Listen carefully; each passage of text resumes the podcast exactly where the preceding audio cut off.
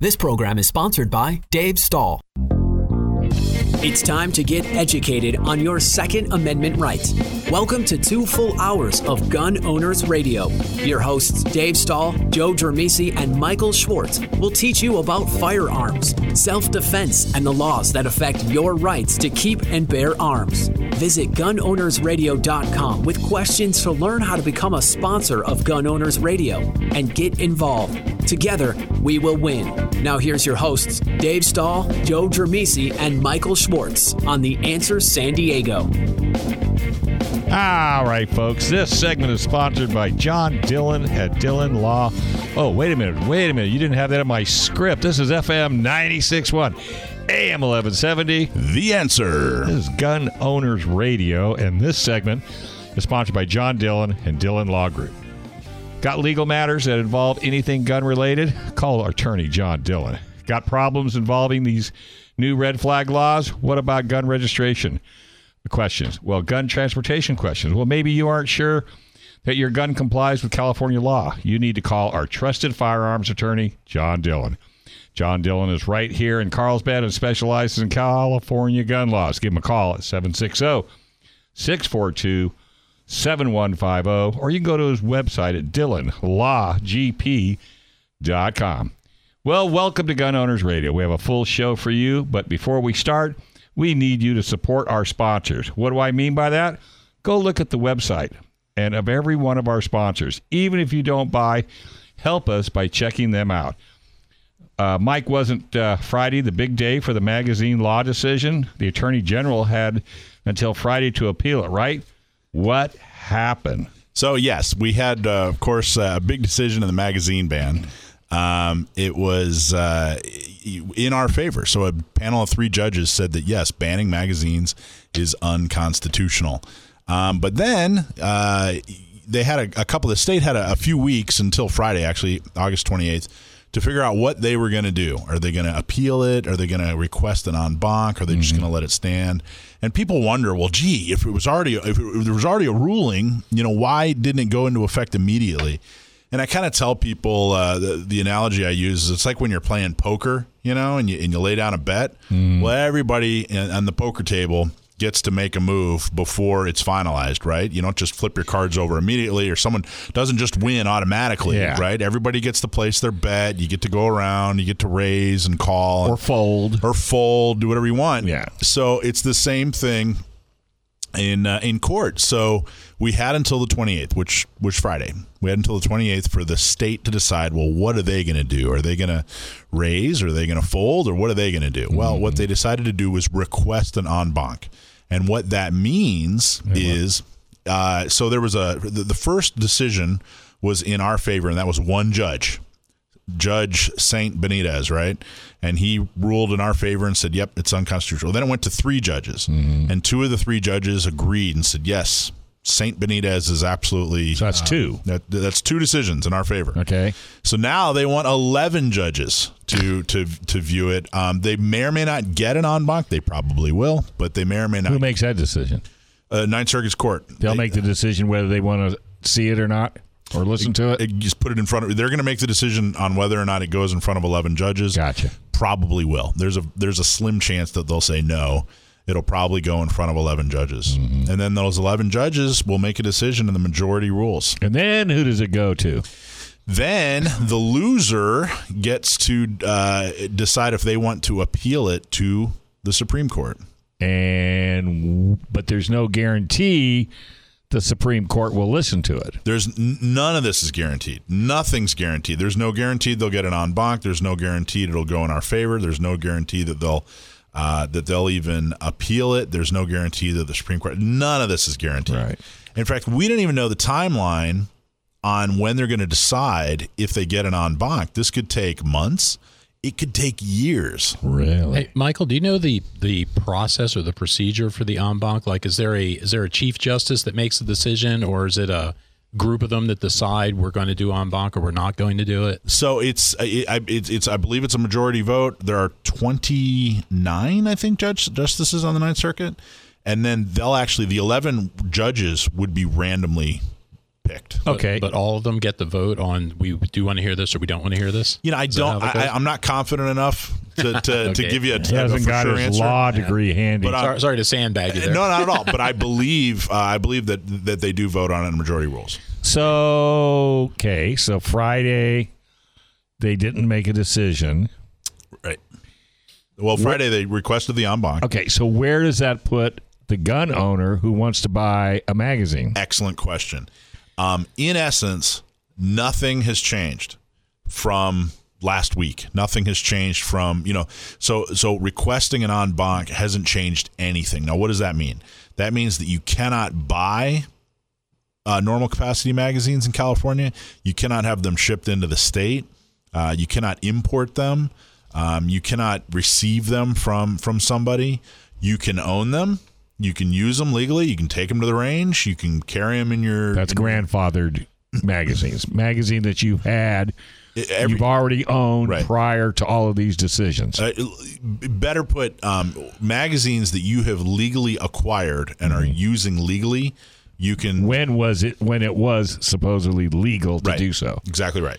Okay. So you can you can't buy them, you can't import them, you can't sell them, you can't take, you can't acquire them. So we're in limbo until such time as they figure this out.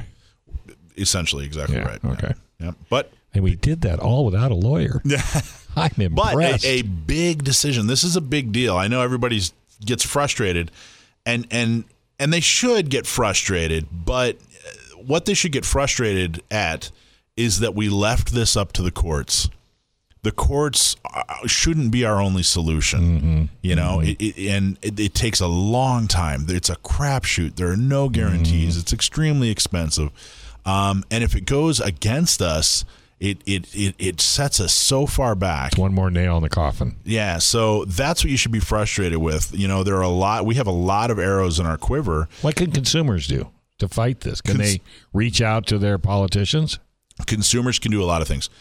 First thing you can do is, as a consumer, you can support your local shops. You can, by making sure that you buy every little gun thing you can through a local mom and pop shop. A shop that you where the owner is behind the counter. Support local shops because they're helping to fight this. And in effect, if you support them, then you're supporting their fight. Voters, make sure that you follow our voter guide. San Diego County Gun Owners has a voter guide. Make sure that you elect people based on their Second Amendment issues. Make sure that they know, hey, I am voting for you based on your Second Amendment stances and on Second Amendment issues. And make sure that you know your representatives. Well, and even farther than that, it's not enough just to vote. It's you really need to get involved. Get involved with groups like us, with San Diego County Gun Owners. $10 a month. Other groups. $10 a month. Come on, you can't even buy lunch for $10. Yeah, you really need to get out and help and get involved because the other side is very involved. Yesterday we had another shooting social where we taught, I think it was 18 brand new shooters, people that had never touched a gun before, or maybe very very new, and we paired them up with people. I saw people jumping up and down with happiness. It was so successful. Really? So these things that we do, this is when we say get involved. Yes, we need your $10 a month. We're trying to get people elected, and money's the mother's milk of politics. But there's so much more you can be involved with. Mm-hmm. We have so many different programs, and like again, yesterday was a real good example. Our shooting socials, helping to support these candidates, getting involved in their campaigns and races. There's so much to be done. But the worst thing you can do is sit back and do nothing, or just read about a court case and then complain. There's absolutely no good. You could read for all weekend. You could spend all weekend reading about this court case. Nothing will result if you don't do something. Yeah, you have to do something effective. Right. So. And everything from a little to a lot. It's just that's totally up to you as to what it is that you want to do. Yep, your dime and your time. That's it, boy. That's a good one. The dime and your time. I like that. I'll have to remember that. Well, I tell you what, there's a whole lot more. By the way, we got 2 hours today. Actually, an hour and 45 minutes. So yeah, and next up, John Correia, everybody. Stay around and listen to John Correia from Active Self-Protection. Wonderful guy. You know him from YouTube, and we're going to interview him next. I can't wait. Right here on... Gun Owners Radio, FM 96.1, AM 1170. The Answer.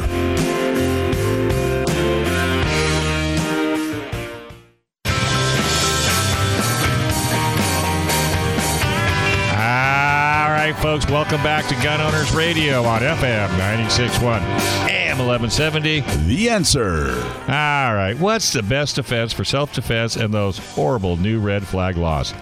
Firearms Legal Protection. That's right. Firearms Legal Protection is a legal defense program for lawful gun owners with a 24/7 emergency hotline. Let them provide the lawyer for you. Call Firearms Legal Protection today. That's Firearms Legal Protection at FirearmsLegal.com, or you can call them at 469-310-9100. That's 469-310-9100. All right, Mike, you want to introduce our special guest? Absolutely. One of my favorites, John Correia with Active Self-Protection, has a really cool YouTube channel where he analyzes defensive gun use situations, typically from like security cameras and that sort of thing, and then walks you through it and says, hey, here's some of the things that he did right, here's some of the things he did wrong. But he is much better at explaining what Active Self-Protection is than I am. So without further ado, John, are you there? I am. Thanks for having me. Hey, man. How's it going? Every day's a holiday, bro. Every meal's a feast. How are you? That's a guy after my own heart. Trust me. Well, thanks so much for coming on. I get it. You're just absolutely my favorite guest. You're my wife's favorite guest. I swear she doesn't. Oh, wow. Yeah, she doesn't listen to anybody else about guns except you. Yeah, well, I mean, she don't even listen to us. Pretty serious. Yeah, she don't even listen to us. Trust me. So that's a big responsibility. Every once in a while, we'll be driving around or something like that, and she'll say, "Well, you know what John said," and then I get a lecture on what John Correia said, and it's always good. Go, I've told you that 47 times. Yeah, exactly. Yeah, exactly. That was an even better idea back when it was my idea. Right. So tell everybody, I kind of, talked a little bit about what Active Self-Protection does, but tell everybody a little bit about Active Self-Protection, how you started, what you do. Yeah, I mean, at its core, Active Self-Protection is a self-defense and firearms training company based out of Phoenix, Arizona. But what I'm known for, if anybody knows me, is that I have a large YouTube channel. I have two, actually, but the larger one called Active Self-Protection. People send me real-life surveillance videos of defensive encounters, armed robberies, carjackings, muggings, stabbings, home invasions, and I do after-action reports on them. So what I do is walk through the problem. This is what really happened to somebody in real life, in their real world, and here's what happened and how we can get better as self-defenders from it. Sometimes a good person comes out well, and we say, hey, here's all the ways that they did well, and sometimes they don't, and they say, here's some opportunities for improvement so that we don't have a similar negative outcome. So we put a new one up every single day. In addition to that, we do two badge cams a week. So we talk to twofold there to show our law enforcement viewers kind of what their world looks like and keep cops safe on the street. And then on the other hand, show the general public what the mission of law enforcement is and how it's different than a private citizen. And out of all the blogs and videos and, trainers online and everything, honestly, your content and the things that you produce is by far the most useful information I think I have ever seen. Well, thank you. I appreciate that very much. We try to be. Yeah, and it touches on something that people are just not well versed on, and that's the ethics and the legalities of lethal force. I think that's something you concentrate on a lot. That's a big deal. We want people to do things the right way for the right reasons.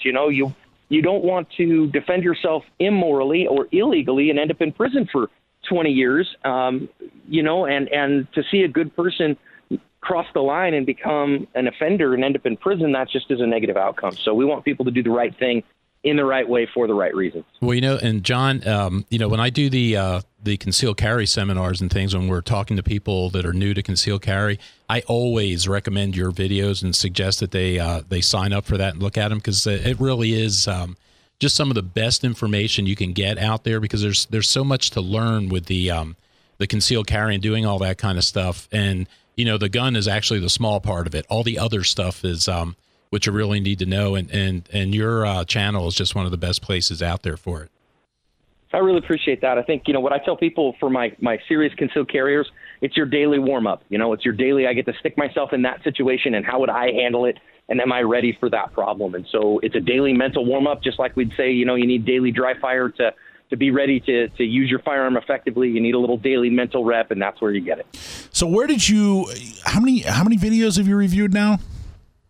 Well, I've analyzed around 30,000 at this point, and there are about 2,500 between the YouTube channel and the older ones on our Facebook page that are analyzed and available for the public to learn lessons from. So you've looked at over 30,000 videos of somebody in a situation where they're using a firearm defensively, and analyzed it from beginning to end, and that's produced, you said, about 2,500 videos where you go over those lessons.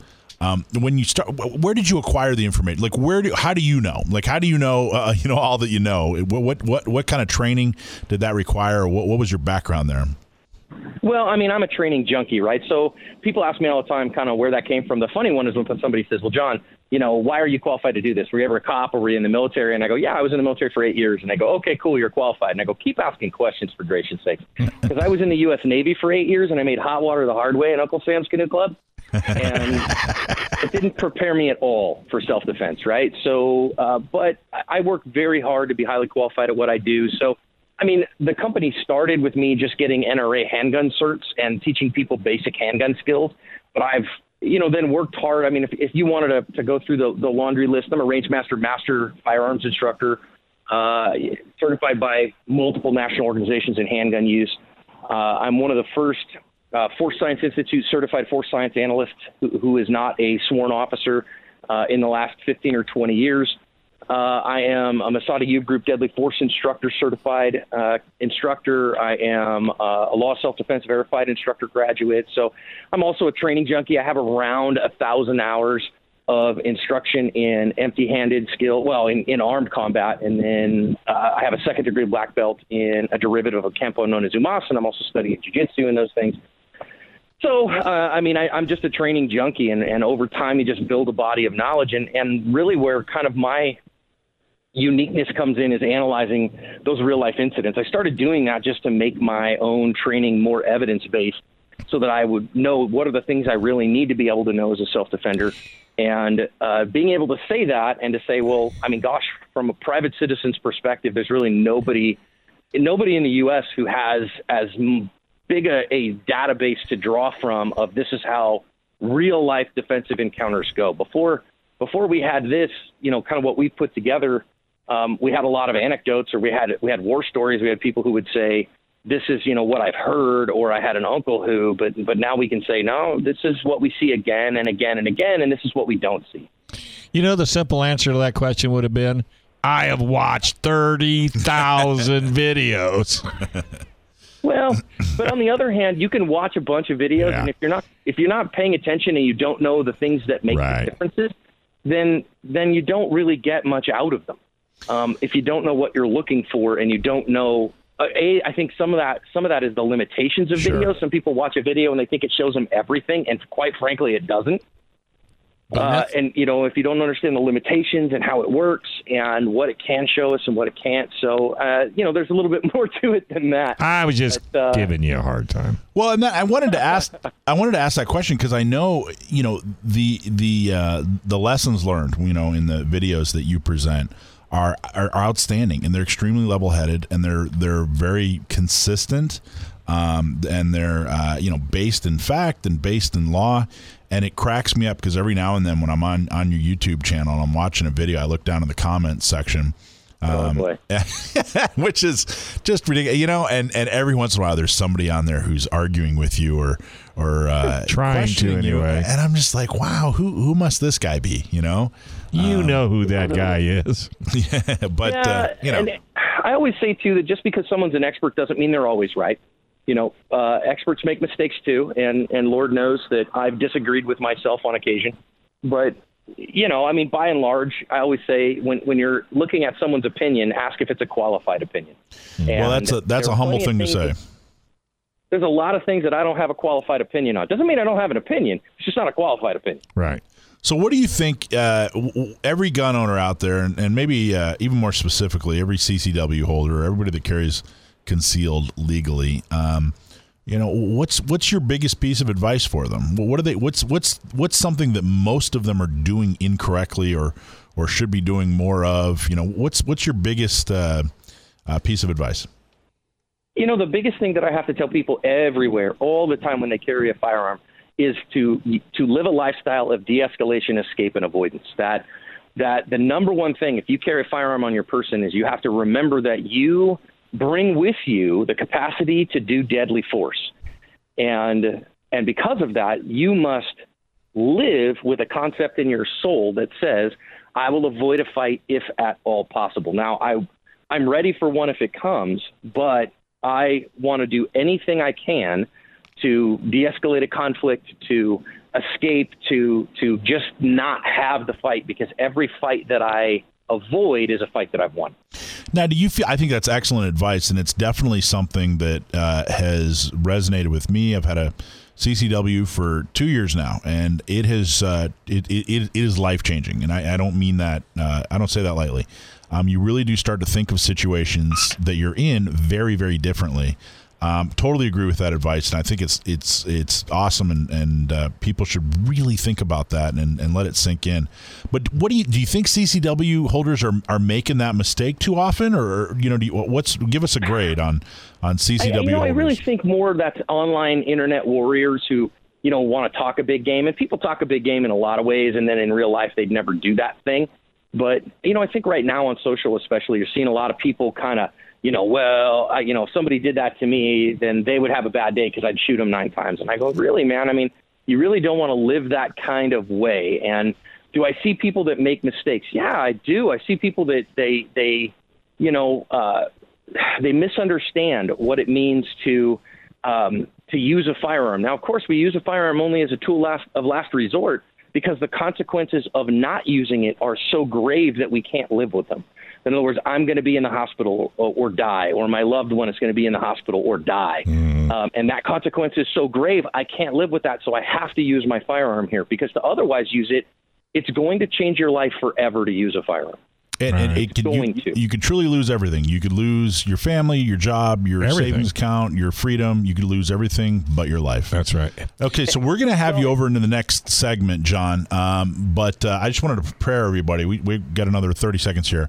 When we get into the next segment, we're going to talk about an extremely controversial subject this week, and that's what went on in Kenosha. I wondered if you were going to do that. Oh, absolutely. We're going to talk about the video that we have seen. We're going to talk about John's take on everything. There's some very specific questions I want to ask, and we're probably going to spend the entire next segment talking about Kenosha. And let's break it down, because it's that big a deal. But I want everybody going in to know, hey, you know what? We don't have all the facts. We're going to do our very best to talk about what we think we know now. And John's going to lead us through that discussion, and he's going to do a fantastic job. So stick with us, John, and stick with us, listeners, and we're going to come back and talk about what happened in Kenosha. All right, folks, this is Gun Owners Radio on FM 96.1, AM 1170. The Answer. There's more Gun Owners Radio with Dave, Joe, and Michael to come on The Answer San Diego.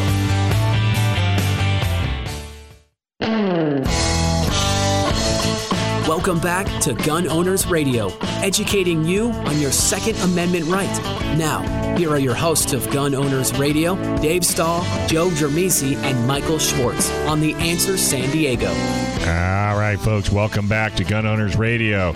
This is FM 96.1, AM 1170. The Answer. All right, California assault weapon laws make it almost impossible to own an AR pattern rifle today. What's the solution? Cali Key. Cali Key converts any mil-spec direct impingement AR pattern rifle into a straight pull-bolt action rifle, so it can have all the features without being considered an assault weapon. It's a true drop-in solution. No milling, no aesthetic modifications, and no turning off your gas system. Keep your entire AR collection intact at a price you can afford with Cali Key. Check out Cali Key at CaliKey.com. That's KALIKEY.com. All right. Well, we've got our very special guest on the line, John Correia from Active Self-Protection. And, Michael, it's all yours. Let's do it. So, John, I asked you earlier if we could talk about what happened in Kenosha, Wisconsin this week, specifically with the 17-year-old kid, Kyle, who was in the middle of a riot with an AR-15 and a medical bag.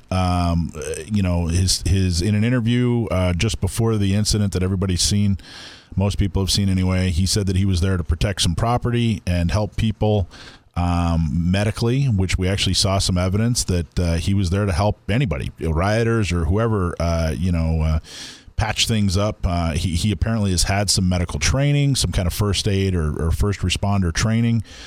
So it wasn't, he didn't just have some Band-Aids. It sounded like he did kind of know what he was doing, even though he was 17 years old.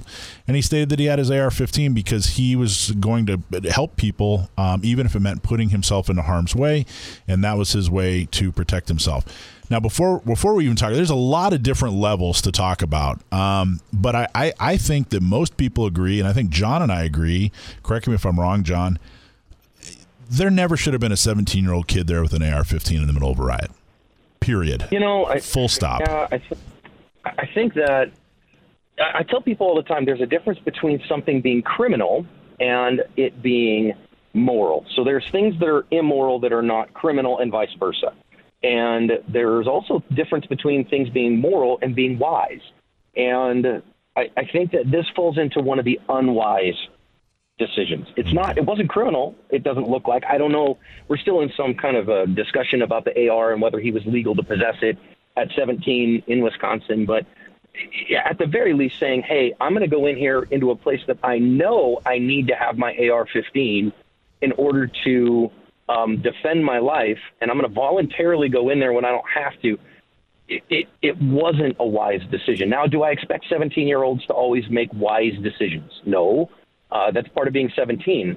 But boy, I wish that somebody would step in there and said, hey, man, that's really unwise, and I honor your heart to want to help, but let's stay out of places where we're really pretty sure we're going to need an AR to protect ourselves. And we don't know the circumstances, you know, with him and his, you know, parents. We don't know. I've heard a lot of things, but we don't know. So we're not going to comment on that. We're not going to get real deep into it. But I think most people would agree a 17-year-old with an AR-15 should not be at a riot.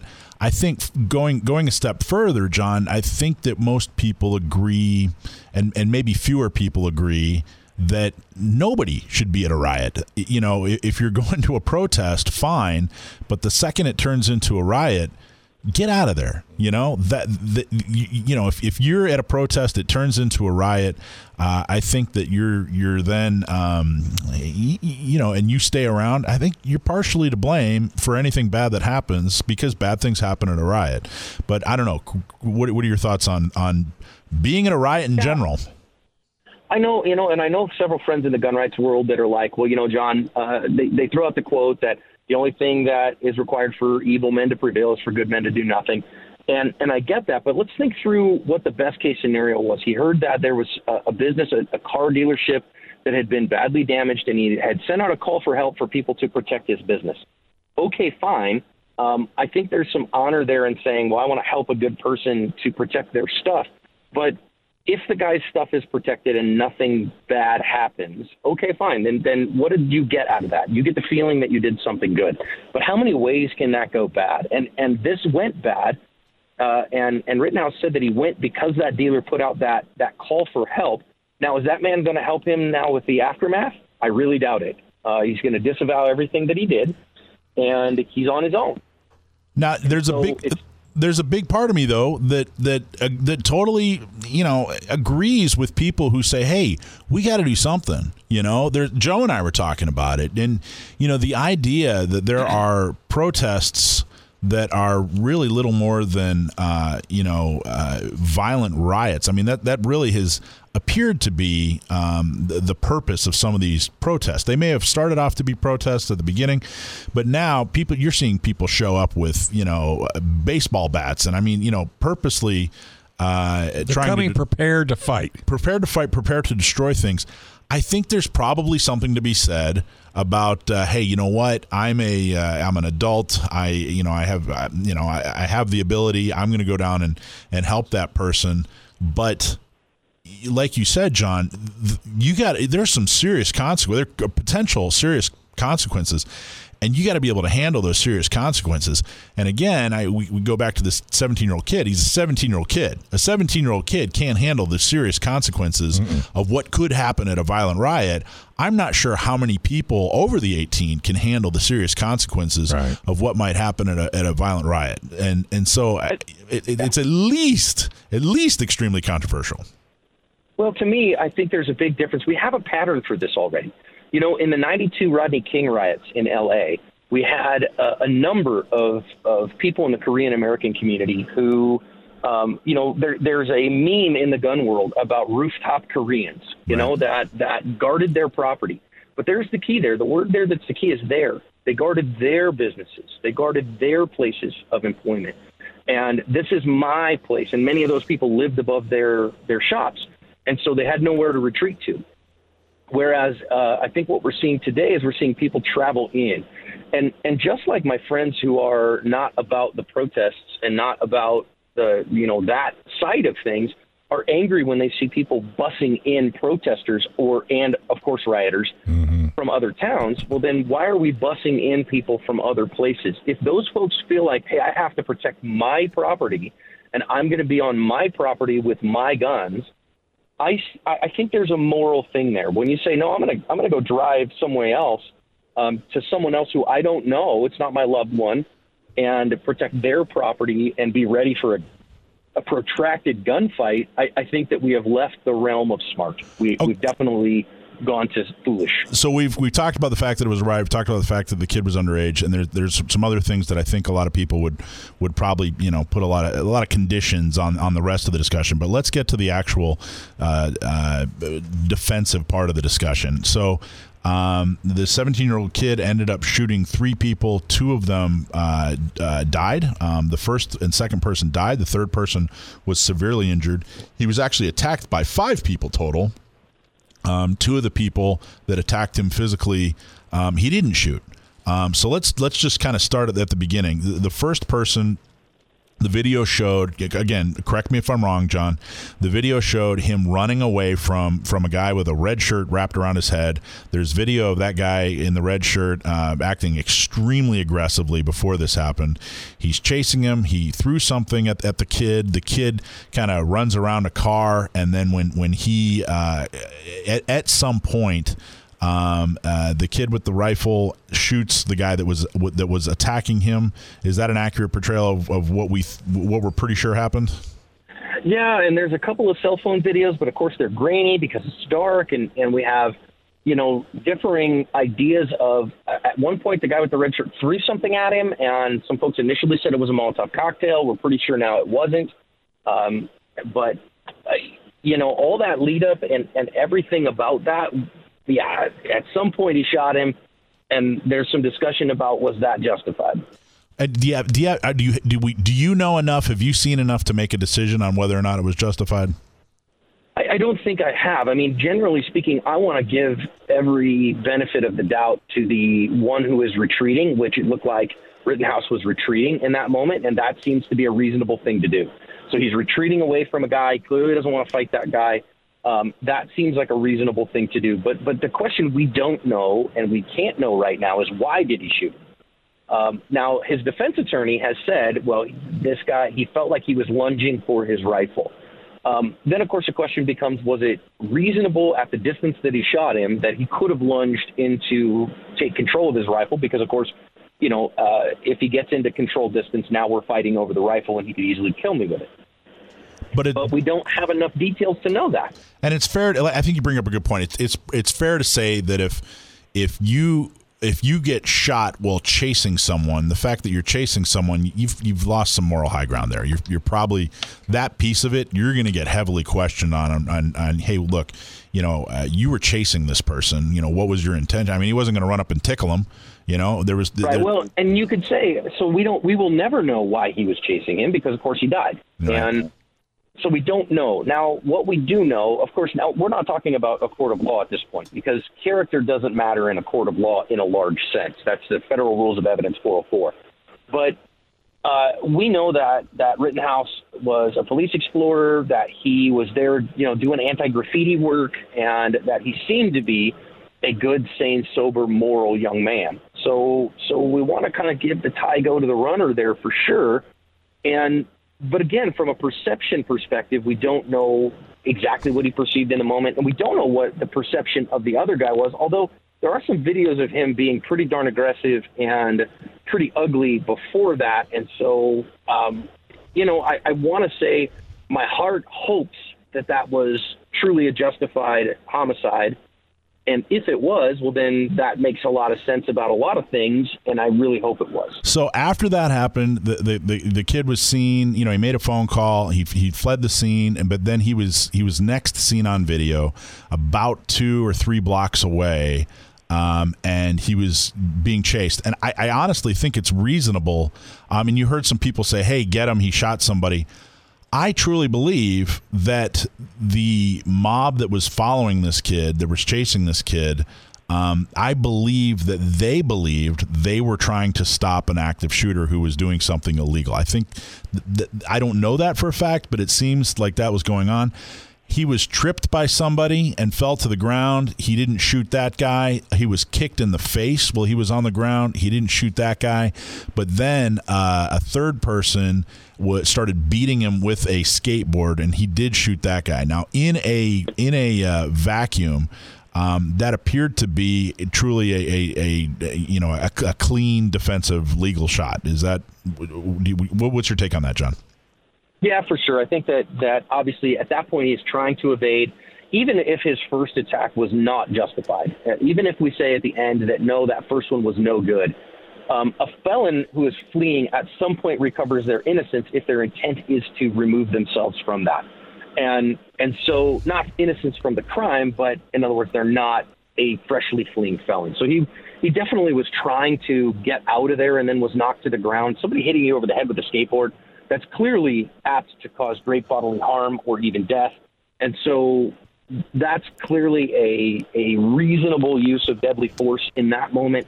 The guy who ran up to him and pointed a gun at him, I mean, clearly in that moment, is it reasonable that Rittenhouse said, well, that guy is coming up on me and he has a Glock in his right hand and I need to stop him? Yes, that's the guy who he shot him in the arm and shot his bicep off. And so, those two are pretty much clearer cases where you say, okay, somebody who's running away. Now, when you said on the other side, is it reasonable that the mob, that these people could have perceived, wait a minute, that guy killed somebody, we need to stop him, and think they were doing the right thing? The answer to that is also yes, they could have perceived that. But that mistake can be pretty significant. Yeah. It doesn't remove his ability to protect himself. You don't get to murder a murderer necessarily, right. And so, the other thing, by the way, real quick, and then we actually got to go. We're over time, but this is fascinating. I love talking to you, John. But the third person, the guy with the Glock, I don't know if you noticed this, but he paused, and then the kid paused, and then the guy with the Glock started to attack again. And that's when he actually shot him and defended himself. And I don't know. Yeah, there was a pause there. I don't know if it was a legit pause or what, but it really, truly appears that this guy, the 17-year-old kid, saw, okay, he's pausing, he's stopping, he's not a threat, and then chose not to shoot him until he again became a threat, which was, basically attacking him. Was that your take too, or am I seeing something that wasn't there? Or? I think that certainly seems reasonable to me. It feels like he paused. He didn't just shoot the guy as soon as he saw him. He did pause, and it was only when he continued to move forward that he actually shot him. So, and of course, in a criminal sense, the district attorney has to prove beyond a reasonable doubt that he wasn't justified to do what he did, that what he did was criminal. That's on the prosecution to prove that beyond a reasonable doubt. I think he's going to have a heck of a hard time doing that on any of them. So, I think from a criminal perspective, it's going to be very expensive and very time-consuming and very, very difficult emotionally for him, but I don't think he'll be convicted of significant criminal charges. But the civil case could be very different. I think you're right. John Correia from Active Self-Protection. Active Self-Protection will be out here in San Diego next March for a very special event for our listeners with special pricing for San Diego County Gun Owners members. Stay tuned for more details. Thank you so much, John. Check out Active Self-Protection online and on YouTube. Thanks, John. My pleasure. Thanks for having me. All right, folks, we're going to take a quick break. This is Gun Owners Radio, FM 96.1, AM 1170. The Answer.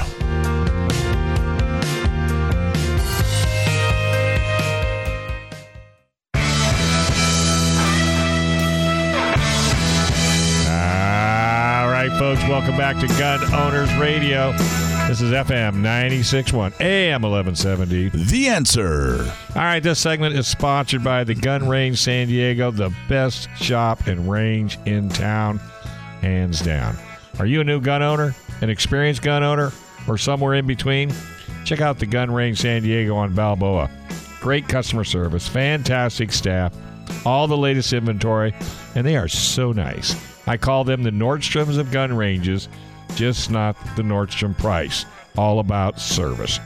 Open Sunday through Thursday, 10 to 7, 10 to 10s on Friday and Saturday, so give them a call at 858-573-1911 or go to thegunrangesandiego.com. All right, who we got now on the line? On the line, we have Joe Green. Joe Green is a San Diego County Gun Owners endorsed candidate for City Council in Vista. He is my favorite guy on the Vista City Council, which will probably make a lot of people go, what? What about Amanda? Well, she's not a guy. So he's my favorite guy on the Vista City Council. Joe, are you there? Yes, I'm here. Can you hear me? Yeah. How you doing, man? I'm doing real good. Thanks so much for having me. Well, thank you so much. So San Diego County Gun Owners is proud to endorse you for your re-election for City Council in Vista. How is the election going? So far, so good. I mean, you know, the big Labor Day push is coming up, so we got some canvassing going on the weekend of September 5th and kind of that whole week. We're going to be hitting my district. Fundraising's been going good. We got signs out and all private property. Know that your First Amendment right allows you to have a sign in your front yard. Don't let them tell you different. So, you know, painting the town green, trying to get a little buzz out there, and the endorsements are rolling in, which is good for the campaign. Nice. So what? How long have you been on the city council now? I was elected in 2016 to city council. Nice. And what's your what's the one thing you've done on city council that you're most proud of? I think the biggest thing is just improving communication. You know, initially before I was elected, I served my community as a parent volunteer in several different capacities, actually PTA president of a couple schools in the entire district. And the city council initially was just a little out of touch with the community, not really showing up to events and things. And I think since I've got on the council, we've improved our social media presence, improved our response time. There's an app, actually, that Amanda, who you spoke of on the intro, helps with called the Connect Vista Access Vista app, and you know, really just getting more community input in the governing process, which I think allows us to you know, keep away from the community being outraged when things happen, because we keep them informed of what's going on. So it's been real positive. Well, I think the last 5-6 months have probably been the most interesting political months you know, since like the Civil War. I mean, it's and I'm almost not kidding about that. It's probably you know, this COVID-19 thing and all the restrictions have been the biggest event to happen in my lifetime when it comes to politics and economics and you know, public health. I mean, it's an enormous thing. You know, talk to us. What you know, what, give us a little bit of your impressions of being a city council member in Vista during COVID-19. Yeah, it's been a lot, man. You know, socially and economically, as you know, there's just a ton going on. So, you know, initially we had to prepare for the economic hit of not receiving the tax, you know, revenue that we were going to receive, and, you know, what type of employees are essentials, who's going to be coming back to work, who's not going to be coming back to work. So, you know, as elected officials going over, you know, 52 different budgets, a lot of different tough calls to make, and finding out where the money's going to come from to keep the city rolling. So, you know, initially from a council perspective, it was a numbers thing. And now it's more of a, you know, social issue where we're trying to just make sure the community knows that we see what's going on socially across the country, and that your city council here is to support you and make sure that you feel safe in our communities. And, you know, we're here to listen, we're here to talk, and here to do all we can to keep our community safe. And, you know, just let them know that we have a lot of resources here in Vista, regardless of what you're going through, that we can plug you into. So it's actually been, you know, as far as the last 4 years goes, this last, you know, 6 months have probably been the busiest. You know, people are staying home, they're online, they're getting more information, and they're calling, they're emailing, they're texting, and really looking for their elected officials to step up and be present and be a part of this. And something I try really hard to do is be there in the situation, in the moment with my community. So it's been a lot of work, but it's been great. Well, I don't think a lot of people know this, but back when we, San Diego Diego County gun owners were trying to get CCWs issued in San Diego County, you were very supportive of the idea of issuing CCWs. You took the subject very seriously. You researched it, spoke to some of your trusted advisors, and were more than happy to meet with me and talk with me about it. There was even some discussion of the possibility of VISTA figuring out a way to issue if the county sheriff wouldn't. Fortunately, the county sheriff did change his policies, and now we've gone from about 1,100 CCWs to over 4,200 CCWs in just about 3 years. So how do you think that's going? And tell us what your thoughts are on the change of policy. I think the change of policy is great. I mean, we sat down in 2016 when I got elected, and you voiced your frustrations. And I think the organization was, a little newer at the time too. But over the last 4 years, the changes have been amazing, especially with all the laws that we have in California to kind of have San Diego be a beacon of light in the CCW world. I think it's a big deal. As elected officials, we take an oath of office to defend the Constitution, and your Second Amendment right is that Constitution, that document that we swear to protect. So when they start infringing on your rights, that clearly it says they shall not be infringed upon, which I think California has infringed upon them more than any other state in the union. Yeah. I want to make sure that as an elected official that I'm there to basically do my job. I mean, that's the pledge that I take when I'm elected. So I was proud to stand next to you guys. I mean, been married for 22 years. I got 4 kids. And, when it comes to, where we live in America and the rights the Constitution gives us, it's a big thing to protect them and fight for them. So I always got your back, San Diego County gun owners. You can guarantee that. So Joe started laughing when you said that elected officials take an oath to defend the Constitution. He couldn't contain himself. Whoa. Joe Dromisi. No, not Joe Green. Joe Dromisi here in the studio started laughing. Yeah, and I'm saying that may not be true for you, Joe, but it's true for many, many of your colleagues. It's a shame. Well, I'll tell you what, man, that's it's an oath I don't take lightly. I know the document. I know what I swear to do. I know what I swear to protect. And, when those two contradict each other, I go with the one that was, written September 25th, 1789, ratified December 15th, 1791, my friend. So that's the document that supersedes them, in my opinion. Well, Joe, how can people find you and help you? Oh, man, JoeGreen2020.com, super easy, JoeGreen2020.com. You can go on my website, you can donate there, you can hear what I'm about. You can always contact me, too, JoeGreen@CityofVista.com. Any questions any of my community members have for me, but more than anything, just appreciate the support, appreciate all that you guys are doing for the gun owners community, and if there's ever anything I can do to be an advocate for you or my city can do, know that we're here and we're available, okay? Thanks, Joe. All right, buddy, you're the best. All right, folks, we're going to take a quick break, but don't go anywhere. We still got another hour in the box. This is FM 96.1, AM 1170. The Answer.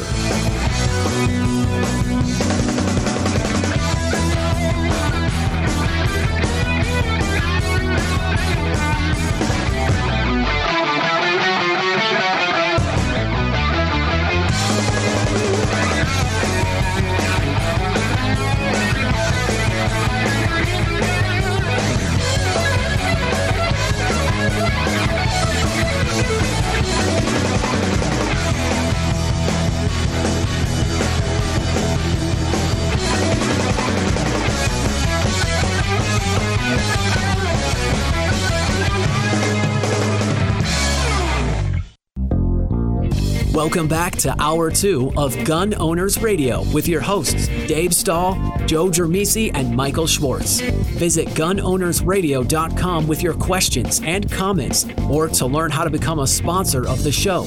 Time to get involved and get active. Together, we will win. Now here's Dave, Joe, and Michael on The Answer San Diego.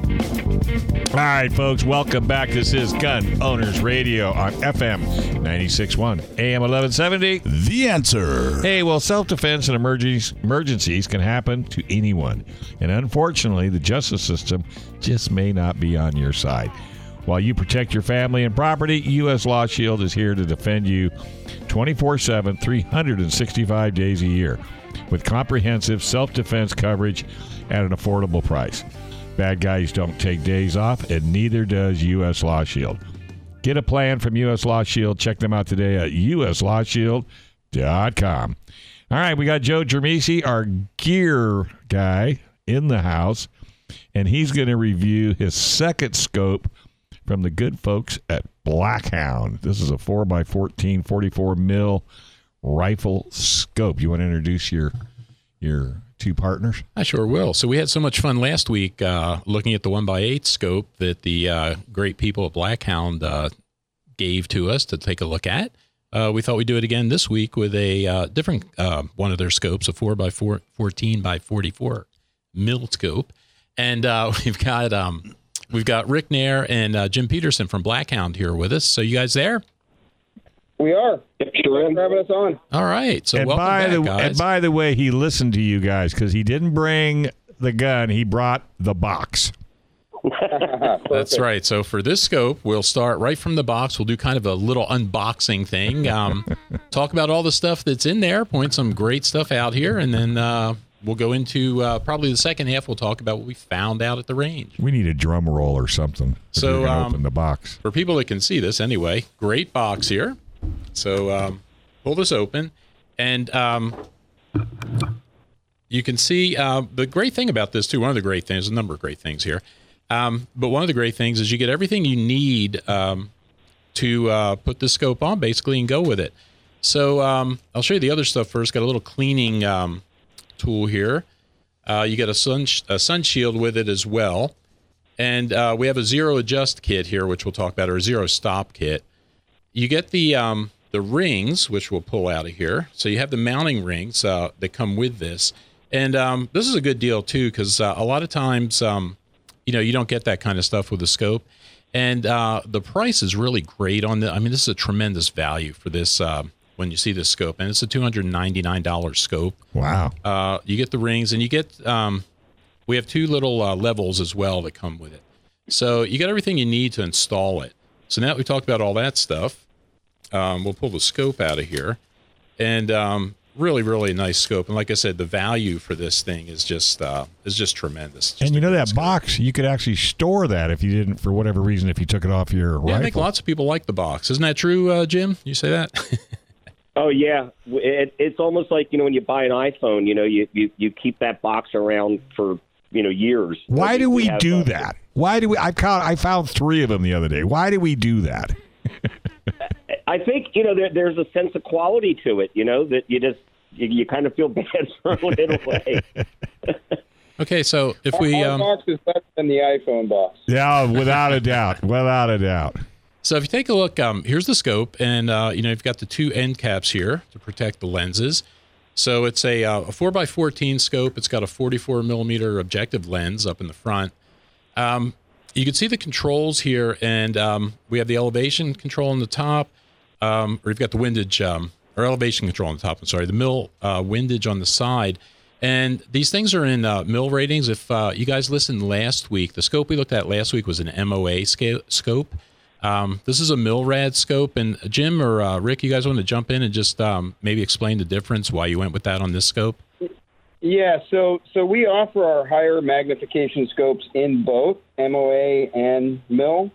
And it honestly really boils down to personal preference. It's just two different ways to measure the exact same thing.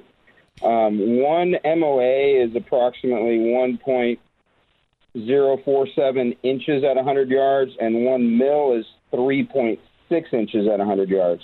So you're measuring the same thing. It's just a little bit different way to go about it. If you're a new shooter and you haven't had any experience with either, it honestly really doesn't matter.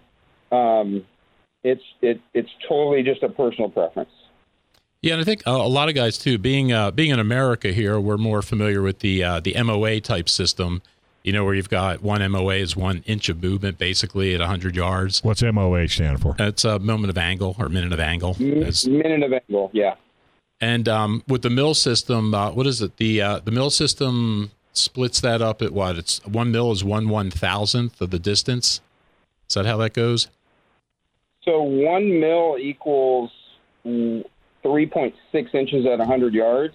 So if you go to 1,000 yards, that's 36 inches. Right. It's going to be it's going to be different. So it's always going to be 1/1000th. 1/10th. On the adjustments, and then typically 1/4, or ours are 1 half MOA on the MOA version. So you're basically doing the same thing, just a little bit different way of measuring it. Yeah, I think people here in this country are used to doing the math in their head maybe a little bit, and it's easier for them with the English system. But beautiful adjustments, MOA though. Definitely more popular. And so we had that. So we had the windage, the elevation adjustment. The other neat thing on this scope, too, is a parallax adjustment, which is here on the left side. And, you know, if you guys wanted to talk a little bit about that and what that is and why you have that on the scope. Yeah, so the parallax allows you to adjust for different distances. Ours goes from as low as 10 yards to infinity. So a lot of scopes only adjust down to about 25 yards. Our scope, you can adjust all the way down to 10, and you can actually get a good focus at a pretty high magnification on that scope, even less than 10 yards. So it gives you the ability to get a higher magnification and a clear view of your target based on the distance. Yeah, and what that does practically too is it puts the reticle right on the target. So you adjust that parallel or that parallax so that for different distances, if you move your eye around on the scope, the reticle stays right on the target. It doesn't move around with your head. Is that right? I know that's right, but that's the idea with it. And I know when we were at the range on Wednesday shooting this, you know, there were a number of older guys there that are big rifle guys, and they thought that was a really great feature on this scope. They were saying this was, you know, for this kind of scope, they were talking about using it on like a .22 precision rifle. They're saying a lot of guys that do the precision rifle shooting will tend to practice with the smaller calibers, the 22s, and you know, dialing the thing out to 200 yards or 300 yards on that. The scope would be ideal for that. And you know, they thought that that parallax feature was a really good feature on here. So what you're saying is you could have sold about 6 of them while you're out there. I think I could have. Was it Rick? Were you the one that was saying you had this on your Ruger? Is that right? Yeah, I have it on a Ruger Precision 22, and it's 14 power is obviously a little bit overscoped for a 22 caliber rifle, right? But it is very nice on that rifle. Hmm, interesting. And yeah, again, so on here on the parallax side, there was also an illumination on this end as well, and. You know, just like the other scope that we looked at here last week, I mean, this the scope works really well. It functioned really well. We put it on an AR, this time a different AR than we did last time. But it shot really well. It's really easy to use. And the reticle is just beautiful in here. It's just really easy to see. The illumination works great on it. Just really overall, just a nice scope, just a fun scope. Hey, I've got a Ruger 1022. There you go. I bet it'll fit. What do you think? We might have somebody to hook you up. I think so. Yeah. What's that guy's called? It's a dog something or other. No. Yeah. We know a guy. Yeah, I know a guy. All right. Hey, we're going to take a break. You guys are going to hang here with us because when we come back, I have no idea what Joe's going to talk about, but he does. Oh, I got more stuff. He's got tons. All right, folks. Don't you touch that dial. This is Gun Owners Radio on it. FM 96.1, AM 1170. The Answer. There's more Gun Owners Radio with Dave, Joe, and Michael to come on The Answer San Diego.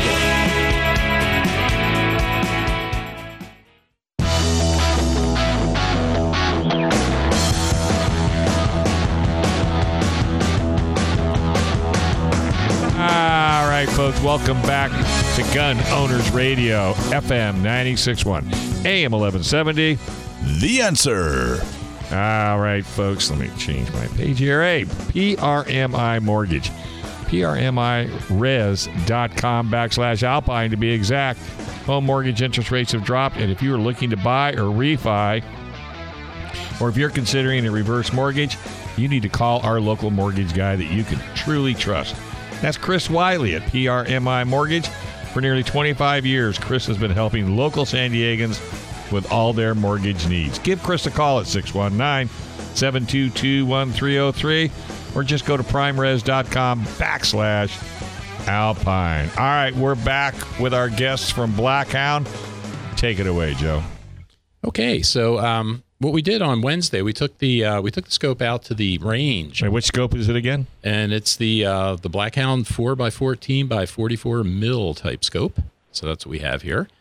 And took it out to the range and mounted it on an AR-style rifle and shot it for a while. And like I was saying, it was just fantastic. It just works really well. And were there any negatives? Was there anything about this scope that you would like to tell these two guys maybe you ought to take a look at fixing? Yeah, there were a couple of things that we found like that. Again, not a big deal, but one of the things is I showed you a little bit earlier when we unboxed this, you have the zero stop kit. Mm-hmm. And what this is... on scopes, what you can do is you adjust the elevation range for different ranges, and say you zero this in at 100 yards. Mm-hmm.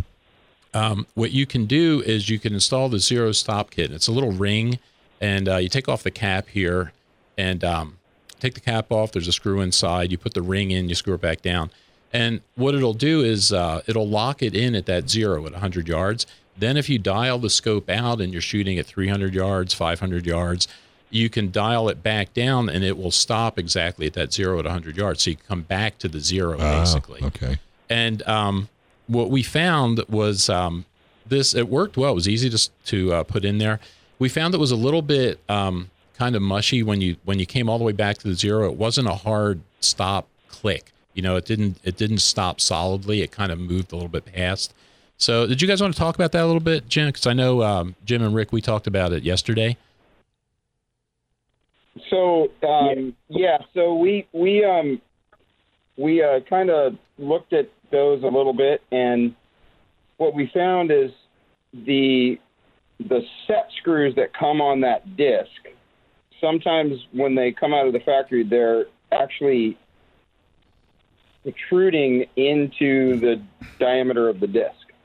So if you screw that down, you may not actually be able to screw it all the way down because of that, and then if you tighten the screws, you've still got a little bit of play. So, and that's one thing as we revise our operator's manual, we're going to put in there to make sure that those screws are backed off. Okay, great. You can actually bottom that disc out and then tighten them, and then you're good to go. So we played around with a couple of scopes just to kind of double check that, and once you do that, once it's completely bottomed out, you're good to go. You can dial it up, dial it right back. It stops right at zero. You're set. And I will mention, too, Joe, that the scope that you have is one of our samples, you know, that Rick had on hand. Uh-huh. I went through this afternoon. I went through about a half a dozen of mine that I have here. I keep a supply at the house for some strange reason.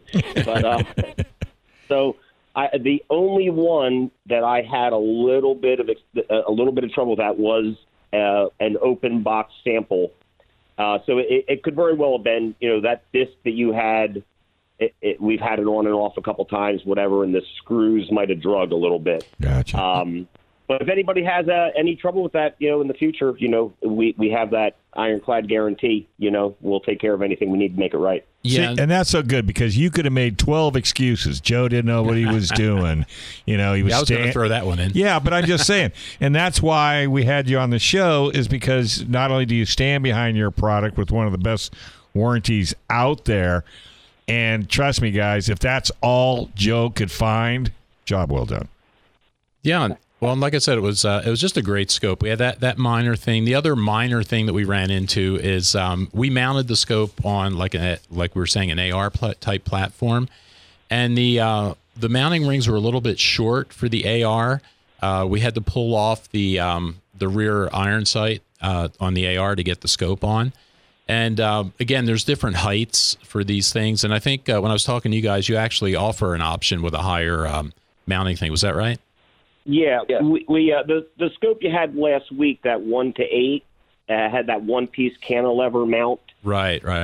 We make those also for that chassis on the 4 to 14. So that if you're putting it on an AR, that's typically the type of mount most people would use, and you can just request that when you go to place your order. Just put it in the notes, and we can include that mount instead. And the other thing also is you know, we put the rings or the mounts in there, they're complementary. You know, for 85, 90% of our customers, they do the job, you know? So it's you know, if we start offering like a million different options. Oh yeah. It's gonna change the model. You got a lot in this box. Let me tell you, I mean, there's not anything in that box. I mean, it's definitely got, if nothing else, more than probably what most people would need. Yeah, I'll tell you, it's a great value, and everybody that saw this when we were at the range was really impressed with it. So, you know, it's definitely a great product. And, Jim, you had something that you'd mentioned yesterday, a little something for our listeners here that you might want to talk about? Yes, I believe I know what we're talking about. Let's see. After the show last week, are we talking about the coupon code? We are. Okay. After the show last week, we were so impressed with Not Me SD that we decided that for your listeners, they go to the BlackHoundOptics.com website, drop anything they want into the shopping cart, and when you go to View Cart, at the bottom, there's a little box to type in a coupon code. Your listeners just have to type in Not Me SD, and we're going to give them a discount on the scope. And then 30% of that sale price we're going to donate to the Not Me SD. Hey, that's awesome. Fantastic. That is awesome, That guys. Is very cool. Thank you. Very generous and thoughtful. Thank you. Absolutely. That's a great cause. There's nothing you know, worse than knowing you could help somebody in that kind of situation and not stepping up. Yeah. That's huge. That's huge. All right. So anything, you got some more? So I can come up with some more if you want more. No, let's. I mean, you've been loving this thing. I mean, well, I enjoyed this. I tell you, it was fun evaluating these scopes. Rick and Jim are just great. I mean, what a just cool company. The thing about do this, Rick, Jim. I mean, here's the thing that's important as well. So you get somebody here, a brand new gun owner, okay, and they get the box and. You know, there's a lot of things. That's why I always jump in and say, what does that stand for? And what does this stand for? And I think you guys are readily available for the consumer to contact you either by email or by phone to actually have a conversation with you if they have questions on any of your products. Absolutely. That's true. We've routinely had, we'll get an email drop in. We've had them as late as 11:30 at night. And if we're awake and it comes in, we'll answer it right then at 11:30. Sure. I don't want to start telling everybody to start calling me on Sunday, middle of the day, but we do try and get back. And during the week, you know, we typically will respond in less than a minute to our chat window or to an email. Right. And I only threw that out there because product is great, customer service is king. Because you can have the best product on the planet, but if you don't have that service behind it, it's worthless. Right. And that's probably why you guys are successful, right? Well, we'd like to think so. You know, that and, you know, like I said, you have a great product, you have a great guarantee, right? And you take care of your customers, you do the right thing. I don't know what else you can do besides that. Yeah, I came from the service industry. Cars in the 70s, 80s, and 90s. And if you want to learn customer service, that's when you want to learn customer service. Because that product was terrible. So, Jim, what do you guys have anything new or good coming up here in the near future, scope-wise? We just got some prototypes in. We're going to be releasing some new models towards the end of the year, maybe the beginning of the year around SHOT Show. We've got a 5-25, 5x56, and a 4-32x56. They're going to be available in MOA or mill, and they're going to be on that larger 34-millimeter chassis that the 1-8 was on. So that allows more light transmission, gives you a better field of view. We're going up to a 56 millimeter objective. So those two will be coming out right around the end of the year. And then we're also looking at some pistol reflex sights that we're going to be releasing shortly after that. How do you guys decide? I've always kind of wondered this. You know, there's a lot of different, powers and that. How do you guys decide on a next project? I mean, or, you know, our next product? What, you know, what makes you decide, well, we need this power and this, you know, how's that decision made? Usually I have a couple of cocktails, start throwing darts at the board. No. I believe I told you last time we surveyed 13,000 U.S. shooters, and we got that data. And then now that we've been selling what we have, we take things like this, like what Joe just said. You know, when you're talking to us, if we make a decision, we can start moving on it right away. We don't have a big corporate board and all these things to go through. So the feedback we've got from our customers, I wish it had this, I wish it had that. Right. Wouldn't this be nice? And we catalog all those. A lot of times people think it doesn't do any good to tell them, you know, right, or to just talk about something I'd like to have. We have exhaustive databases of this stuff. Every phone call, what was it? You know, we make notes. What was it about? And then that drives us towards what the next product should be. So I need to ask one question. Any other color besides black? Yeah, I mean, you're kind of Henry Ford, really. You can get them any color you want as long as it's black. I couldn't help myself. Four colors, black. Yeah. We are getting ready to we're working with some factory certified Cerakote guys where we're not going to offer it, right, you know, in those right colors, but we're going to be able to recommend you to some places, and we'll probably put out a little video on how to Cerakote it, because some guys do. They want to make it camo if they're hunting or something like that. Yeah, that's it. I mean, I just thinking out loud, but you know, but that I knew that would be a great answer. So, all right, guys. Well, hey, we cannot thank you enough for not only helping out the website, and that was Michael. What was that again? The Me Too? Yeah, not me SD. Not me SD. That's a whole different movement. So we want to thank you for that. Give your website out one more time. It's BlackHoundOptics.com, and that coupon code in your shopping cart is Not Me SD. All right. And if somebody doesn't have a core computer, do you have a phone number? No. Gee whiz. Yeah, I do. Hold on. He does that to me all the time. So. It's 770-910-7749, or they can email me, Jim, at BlackHoundOptics.com. Yeah, or me as well, at Rick at BlackHoundOptics.com. Easy. All right, buddy. Well, thank you very much. You enjoy the rest of your week. We'll be talking to you down the road. Yeah, right. We'll see you come from.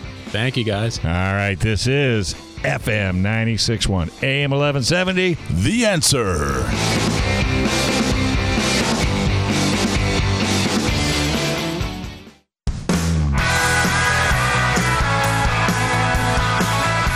Welcome back to Gun Owners Radio, educating you on your Second Amendment right. Now, here are your hosts of Gun Owners Radio, Dave Stahl, Joe Dromisi, and Michael Schwartz on The Answer San Diego. All right, folks, welcome back to Gun Owners Radio, FM 96.1, AM 1170. The Answer. Hey, folks, thousands of new gun buyers just found out what San Diego gun owners already knew. AO Sword Firearms in El Cajon has the widest selection of guns in the county. Hundreds of new and used guns in stock, and everything you could want for an AR-15. AO Sword is also a professional gunsmith with a full machine shop for cleaning, repairs, upgrading, and customization. Check out AO Sword on Facebook or just go to AOSword.com. Now we have our firearms technical expert on the line, Mr. David Chong. How you doing, buddy? It's a good day. Isn't it, though? Yeah. Well, not too hot. Heat wave is passing. Yeah.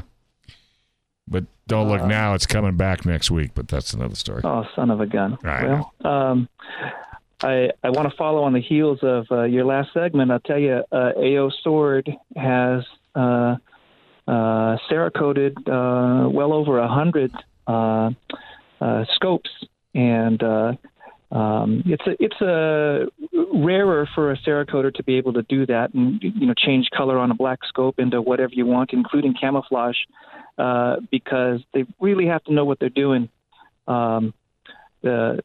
On the prep side, man, you can't You definitely don't want to media blast any of the glass or the control surfaces. And then on the cure side, you really don't want to bake these things because they're nitrogen filled, sealed. You can differentiate the pressure differential can break something inside. So you use air cure Cerakote, and that requires a completely different mix and a little bit different prep. So what you're we sure do that. So what you're basically saying, this is not something Michael should be doing. Yeah, not a homebrew thing, absolutely. Yeah, and for I'll even say for folks out there who maybe do Cerakote on the side or something like that, do not bake your scopes. You want to use your air cure Cerakote. Take it to a professional. There's so much involved, and you want that to be right. So I know I don't want to pinpoint you to a specific price, but what's kind of the range that you'd be looking at, say, to Cerakote a scope? Sure. It's kind of based on size and complexity, and then with scopes. So something the size of a scope is about an $80 job. Gosh, that's not bad at all. The problem is in the prep. Right. They take a lot of masking and preparation. So you're probably looking at between a half hour and an hour of extra prep for masking, depending on what you want to do there. So our hourly rate, $75. So between $35 and $75 for your prep, plus your $70, $80 a fee, and so under $150, and you got to scope the color you want it. Well, and that's more than reasonable, I think. What do you think, Joe? No, I think that's great. Actually, I was surprised it was that little. Well, I know, I kind of was too, but I know Dave. Not that it was David or anything. No. But I mean, you asked me, you could do it that. But cheaply. But you got to ask the expert. But I have a sneaky feeling if you shopped around, you're going to find out David is a little bit more reasonable than a lot of other people. I got a funny feeling. Correct me if I'm wrong. Well, thank you. Just like I talked about last week, I want long-term customers, not one-shot gouging, and that's why we're still selling our guns at MSRP in a time when Glocks are going for $850. So how are you doing with inventory? All right. I want to talk about a new piece that I got in. It is very rare that we get to talk about a new handgun on the California roster of safe handguns. I can't remember the last time we did talk about that, because if you look at the California Department of Justice's list of recently decertified guns, it's about 100 long. And if you click on the other link that says Department of Justice recently certified handguns for sale, there's one gun on it, and that is the Colt Python. No kidding. Colt managed to get the Python back on the roster, and so it is available for sale in California from a dealer. You can transfer it in from out of state, whatever. They have been making a new version of the classic Colt Python since SHOT Show last year, and, man, these things have been very, very popular. You may know that I am a wheel gun enthusiast. I have a very large collection of Smith & Wessons and Colts, and so I really appreciate the industrial art that is embodied in a quality revolver. This thing is beautiful. Holy moly. Are you looking it up? Yeah. Heck yeah. It's got the bright polished stainless finish, which used to be a premium, and now it's standard. It does preserve the classic lines of the extremely popular Colt Python. You guys know why Colt Pythons became so popular, right? Wow. Yeah. Go ahead and tell us. Yes. Well, for the I'll sidestep. Back in the 80s, Mr. Dirty Harry. I knew it.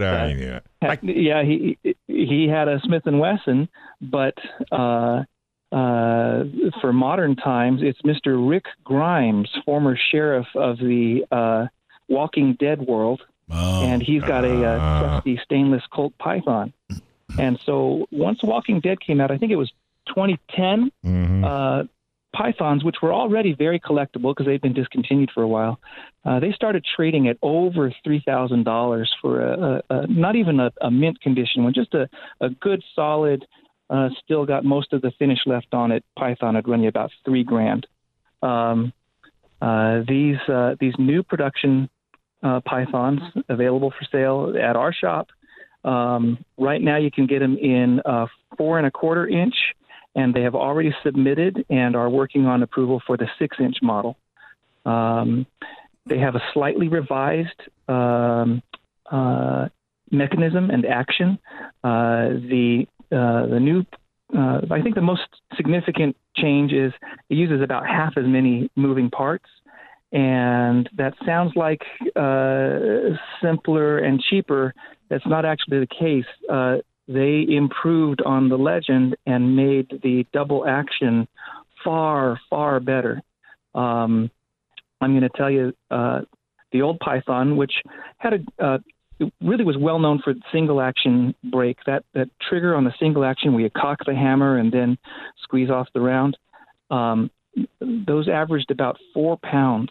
So just a beautiful, crisp, one of the best single action ever made. But the old double action where you press the trigger all the way through to cock the hammer and then break, the old Pythons had about a 9 to 12 pound trigger. The new ones are coming out at about 7 or 8 pounds.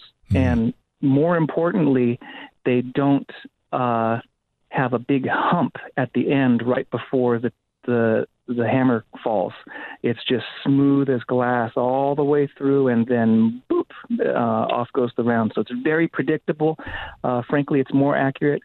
I will tell you as a collector, the only double action revolver trigger pull that I have that beats the new Python is my old Smith & Wesson registered Magnum. If you were to try and buy that beauty, she'd be about $15,000. Wow.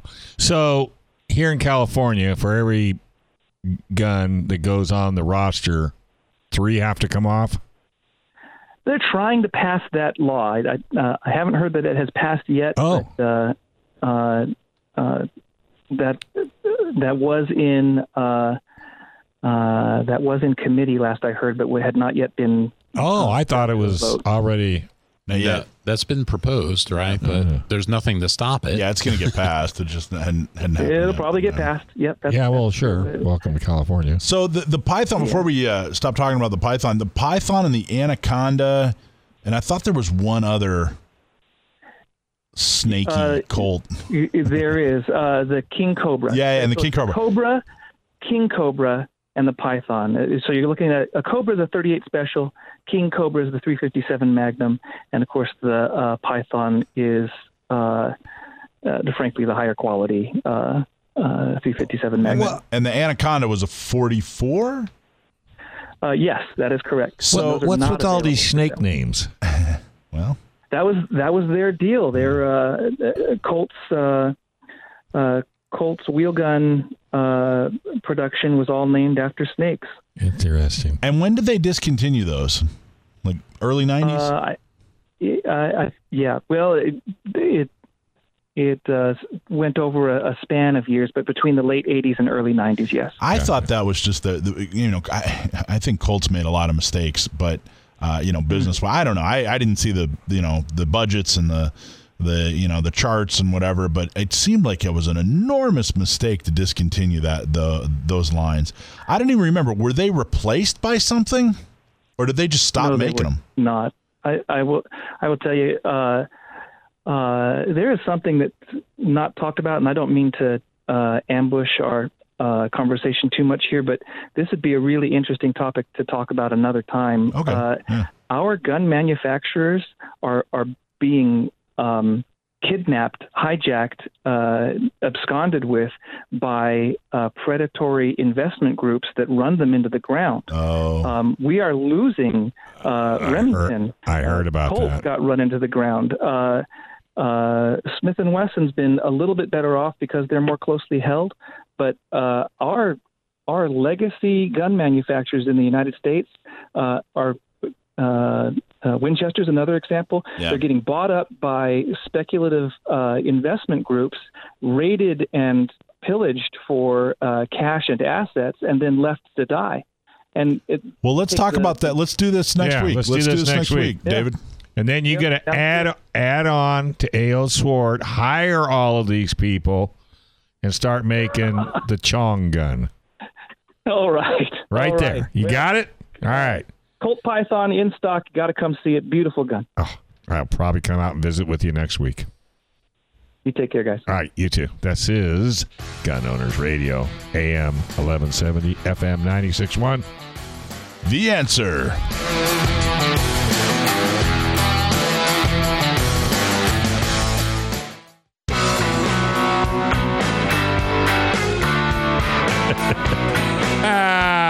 Folks, welcome back. This is Gun Owners Radio, FM 96.1, AM 1170. The Answer. All right. Well, welcome back, and don't forget to it is thanks to our sponsors that we get to broadcast and bring you the best Second Amendment contact show in the nation. Trust me. So please, right now, check out the website of Attorney John Dillon, U.S. Law Shield, Firearms Legal Protection, the Gun Range San Diego, on Balboa that is, AO Sword in El Cajon, PRMI Mortgage, and get yourself a Cali Key. And if you need to find out more info on our sponsors, go to GunOwnersRadio.com. All right, this is by far our most popular segment every week. You write in and ask a question of Sam the Gunman, and if we use your gun trivia question, we will send you a San Diego County gun owner shirt, which has scientifically been proven to improve your marksmanship and slow down the sweat. It's true. And if you stump Sam, then we will send you a shirt and a hat. And without further ado, Sam the Gunman. Ooh. Ah. What's going on, son? Not much. How are you guys? Living the dream. How about you? I can't complain. Nope. Doesn't do any good. No one's listening. Yeah. All right. Sam the Gunman. Stump my nephew. Okay, so Lauren from Coronado writes in and says, when shooting at targets that are uphill or downhill from you, you should aim... Oh, that's the question? That's the question. When shooting at targets that are uphill or downhill from you, you should aim... I would say it depends on the distance and, of course, the ballistics of the ammunition you're using. That's probably not the answer she gave, but if you look... Unless it's a huge difference. Let me ask you this. So she's looking for... should you aim... higher or lower or the exact same? And she doesn't have the answer. You do. Well, no, okay. She's got the answer. I would say in most cases, generally speaking, you should aim in pretty much the same spot because unless there's a huge difference in elevation and you're at relatively long distance, it really will not make much of a difference. Unfortunately, this week we stumped you. I didn't know this at all, but I had to look it up, and I had to kind of figure out the question here. But the answer is that when you're shooting at targets that are uphill or downhill from you, you actually aim low both.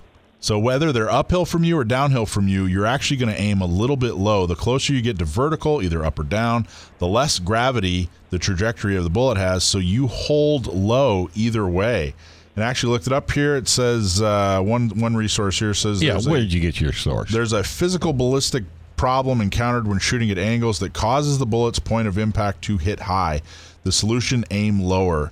The article, How to Compensate for Uphill Downhill Shooting by FirearmsSight.com states that when shooting uphill, you have to hold your sights below the target in order to hit the target. A similar effect occurs when shooting downhill. To compensate for shooting downhill, you must also aim below the target. Isn't that interesting? Huh. I never really thought about that. Well, I guess I would have to sit down with a pen and paper and work out the trigonometry. Only you would do that because we wouldn't have a clue. I didn't know that. Someone else did. Somebody else, Lauren from Coronado, knew. But I think that's a pretty interesting little factoid there. I think so too. And now you have another one in your quiver. Yeah. Well, there you go, I guess. I guess. Oh, look, now he's depressed. Now I feel like... See what you did? You hurt your... you hit your nephew's feelings. God. Well, someone out there is getting a... Lauren is getting a very fashionable hat. And shirt. Yeah, and shirt. Yeah, that's no kidding. Well, it's funny. We had David Chong on before you, and Michael was asking him all kinds of questions. And I'm thinking, oh, that one's for Sam. That one's for Sam. That one's for Sam. Well, I from what I understand, we missed one of the snake... guns. Which one did we miss? You mentioned the I did catch part of that segment. You mentioned the Cobra, the Python, and the Anaconda. The Cobra has and the King Cobra. The Cobra has a few different variants, including the Night Cobra, which is their sort of concealed carry version. It has a bobbed hammer and whatnot. Oh, is that one of those hammerless? Is that what you're talking about? Where it's a concealed? Well, no. It actually still has an external hammer. It just doesn't have a spur on the hammer. So if you can imagine, like, the back of a double action only hammer fired pistol, it looks kind of like that. Gotcha. The Night Cobra, at least the ones that I've seen, also have shorter barrels, and they have a black finish, like a Smith & Wesson 442. What caliber are they? 38. 38.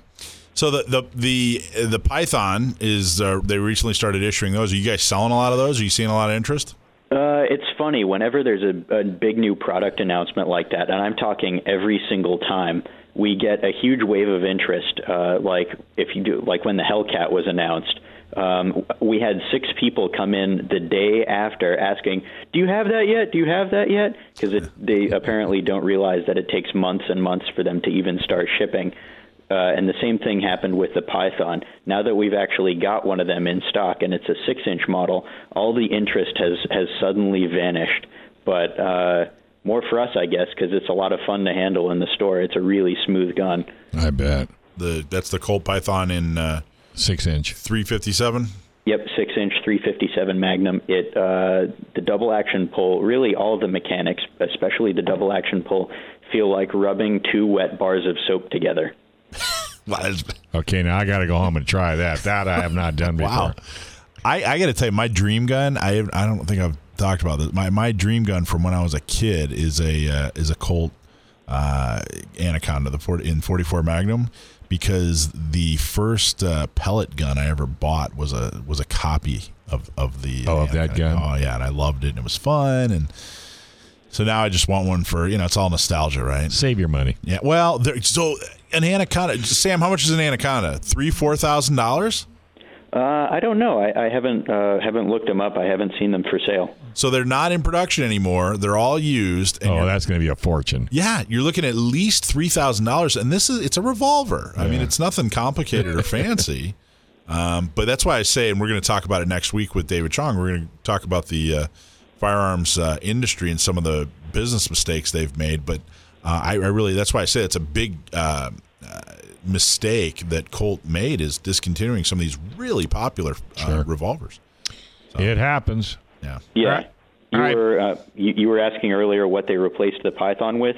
Well, Colt really banked their fortunes on their AR-15 line before everyone else realized that they could make the same thing at a lower price. So you could say they replaced the Python with the 6920. No. Well, okay. Yeah, there you go. All right, buddy. Always good talking to you. Thank you very much. Thanks for having me on, as always. All right. We'll look forward to talking to you next week. Sam the Gunman, folks. All right. Hey, folks, for all you podcast listeners, you need to make sure to listen to the first hour of this podcast. The second will be up shortly. And please, please support all our great sponsors. The Gun Range San Diego at thegunrangesandiego.com. Firearms Legal Protection at FirearmsLegal.com. San Diego County Gun Owners at SDCGO.org. $10. What an investment. U.S. Law Shield at USLawShield.com. Cali Key at KALIKEY.com. PRMI Mortgage at PRMIERES, which is Primeres.com/Alpine.com.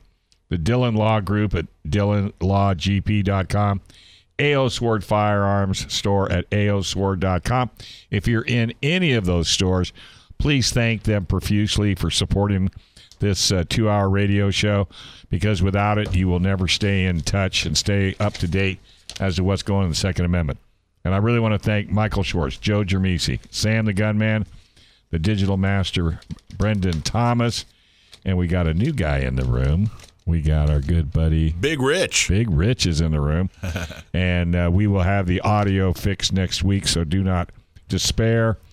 And we also have a photographer in here as well. We want to give her a little bit of love. Yeah, Melissa. Well, everybody knows Melissa. Yeah, so thank you, Melissa. You did a wonderful job. She's melting away in the corner. She heads up our social media department at San Diego. She does a phenomenal job.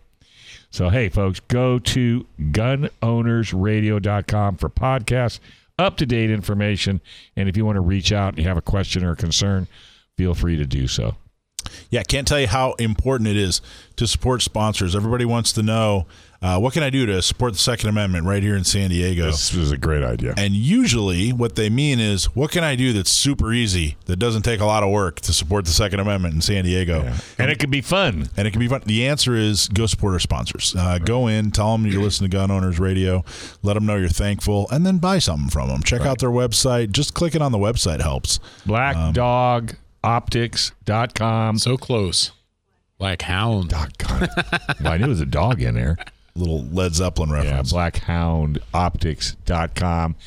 Buy anything, and you click on the coupon code, and it is... Not Me SD for the coupon code. All right, that's a great discount. 30% will be donated to that organization. All right, we're going to be back next week with a whole lot more. Tons of information coming up. Go take care of our sponsors. This is FM 96.1, AM 1170. The Answer. Gun Owners Radio, fighting to preserve and restore your Second Amendment right. Learn more about Gun Owners Radio and how to become a guest or sponsor by visiting GunOwnersRadio.com. Join Dave Stahl, Joe Dromisi, and Michael Schwartz every week at this same time as they talk guns and Second Amendment rights. Have fun while staying informed and getting involved. This has been Gun Owners Radio on The Answer San Diego.